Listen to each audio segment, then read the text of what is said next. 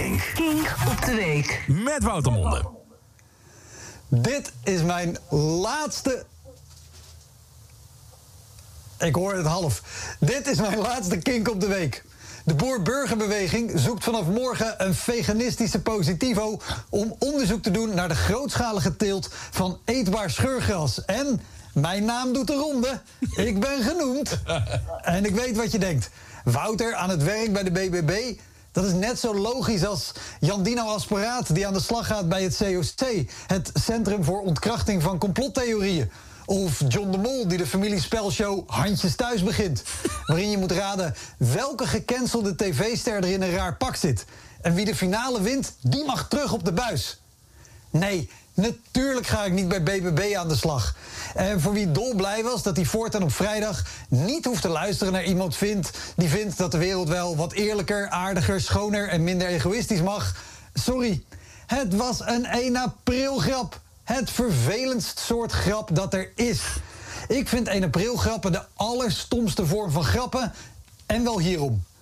Een 1 april grap is tegenwoordig niks meer dan een krampachtige poging van een marketingafdeling om viral te gaan met een filmpje of een scheidlollige post gemaakt door een photoshoppende regelneef. Je moet er ook nooit om lachen, zelfs al ben je zo stoned als een garnaal. Marketeers zijn vanuit zichzelf namelijk niet grappig. Marketinghumor is geforceerd. Het is niet natuurleuk. Het doel is ook helemaal niet om iets te maken dat daadwerkelijk grappig is. Ze willen vooral dat je denkt: hé, hey, wat een tof bedrijf is dit. Ze maken een grapje op Instagram. Hier ga ik voortaan het geld dat ik niet heb uitgeven aan spullen die ik niet nodig heb. Ze maken die grap dus niet voor jou, maar alleen voor zichzelf. Hun motto is altijd samen voor ons eigen.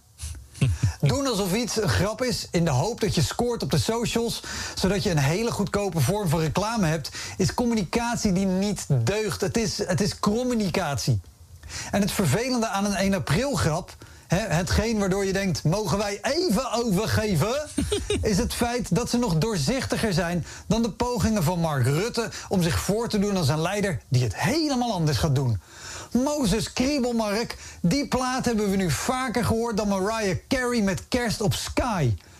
Afgelopen week, week hield Rutte een aantal overleggen om tot het besluit te komen dat het kabinet er voortaan veel meer wil zijn voor mensen buiten de randstad, voor de groepen die zich niet gehoord voelen. En dat de afhandeling van grote problemen zoals de gascrisis, de wooncrisis en de toeslagencrisis echt beter moet.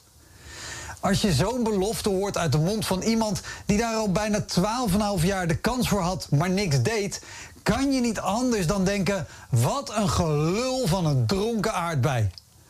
Een 1 april grap geeft valse hoop. Want ofwel hoor je iets waarvan je hoopt dat het waar is. En dan blijkt het niet zo te zijn, zodat je blijft doen denken dankzij de realisatie dat er niks gaat veranderen en dan voel je je terecht op je pik getrapt. Of je hoort iets waarvan je denkt: jemig te pemig, ik hoop dat dit een 1 april grap is. Bijvoorbeeld de conclusie na een jaar onderzoek dat het heel lastig is om te zeggen wat nou precies groente en fruit is. En dat de belasting daarop dus onmogelijk omlaag kan. Maar dat het wel gemakkelijk lukt om verschil te maken tussen dierlijke en plantaardige melk. En dat de belasting op die laatste dus omhoog gaat. Overigens kan je van scheurgras een uitstekende melkvervanger produceren.